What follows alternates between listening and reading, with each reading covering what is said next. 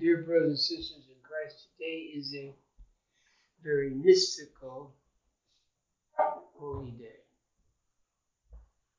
Presentation of our Lord in the temple. The actors in the gospel today are Our Lady, St. Joseph, Simeon, and Anna.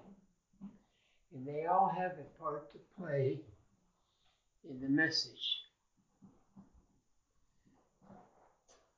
Now, Joseph and Mary came to the temple, but she took the child to uh, Simeon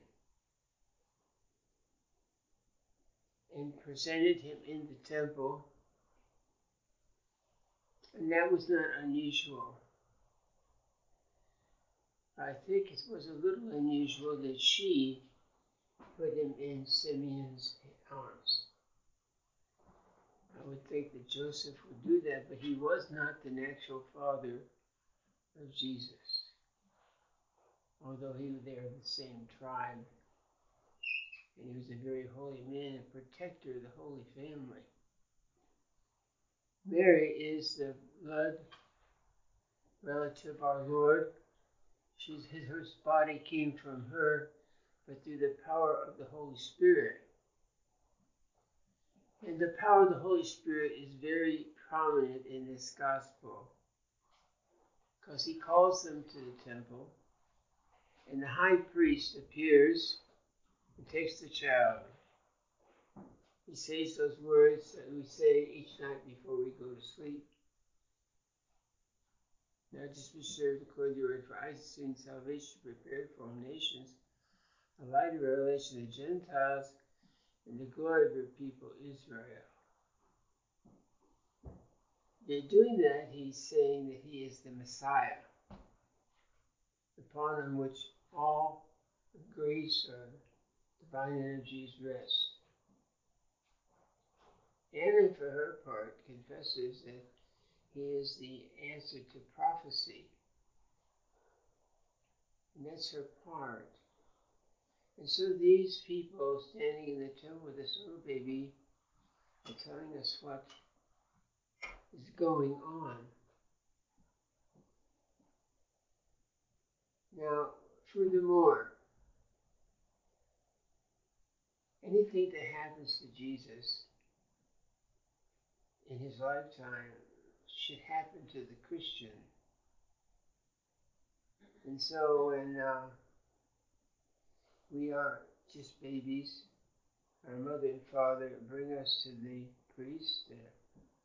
He baptizes us and he chrismates us, giving us the gifts of the Holy Spirit. And then we're prepared for Eucharist and for worship with the Lord. So there was a cardinal in last week in the Vatican magazine, and he talked about the priesthood of the laity. And uh, that is distinct from the hierarchical priesthood. And he said, he reminded the people that they're all people, all of you are priests. As much as you received the Holy Spirit and you've been chrismated and you participate in Eucharistic sacrifice. All that was made possible when you received the Holy Spirit. Now, Jesus did not have to receive the Holy Spirit. He brought the Holy Spirit with him. But the confession of Simeon was very important. Identify who this child was. And the prophecy that this child would be the salvation of the Gentiles and of Israel. Actually, this child would be the salvation of the world. He's the Savior of the world. All that in that little gospel we read today.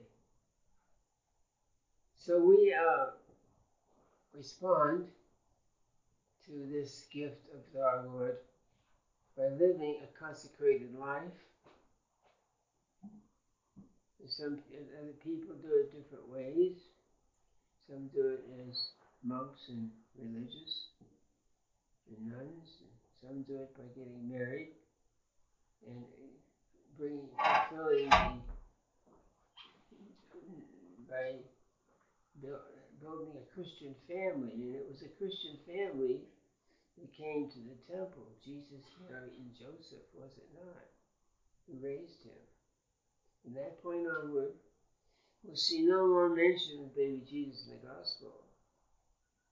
That point on is the hidden life, and where he will grow to his maturity and begin his public life around 30 years of age.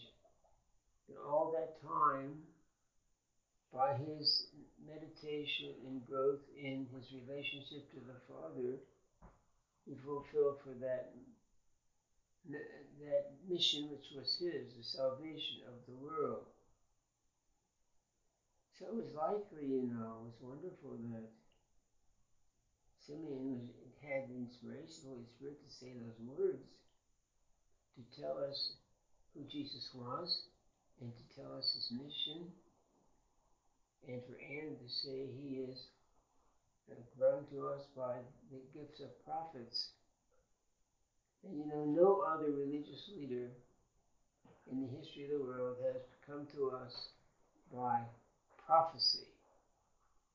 For he, Jesus, fulfills the law and the prophets. He doesn't destroy it, he fulfills it and makes it fruitful. For all those thousands of years, at least the 2,000 or more, maybe before, people were longing for him. And finally, he was amongst us. The first public, public affirmation of who the Christ child was, what his message was, and who was to achieve it. It was him himself. So for our part, we should always try to remember our own destiny and who we are. We're Christians. By baptism and chrismation, we cooperate with the mission of Jesus Christ, and we grow in the life that's in Him, is in us, to the divine energies that come forth from His incarnation, His humanness. The Father is seeing the inauguration of the reason He sent His child, Jesus Christ, into the world.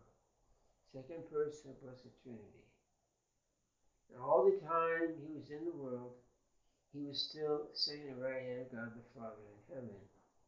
Because there's only one nature in God, one divine nature.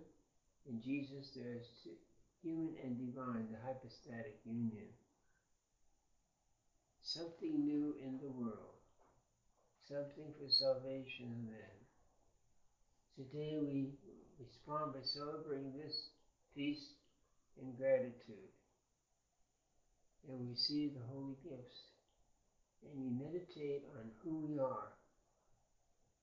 We are one with Christ because he came to the world as a adorable baby, human and divine, and did the will of his Father, which was to sanctify a people lost without salvation, but a living people with a destiny because Christ has come.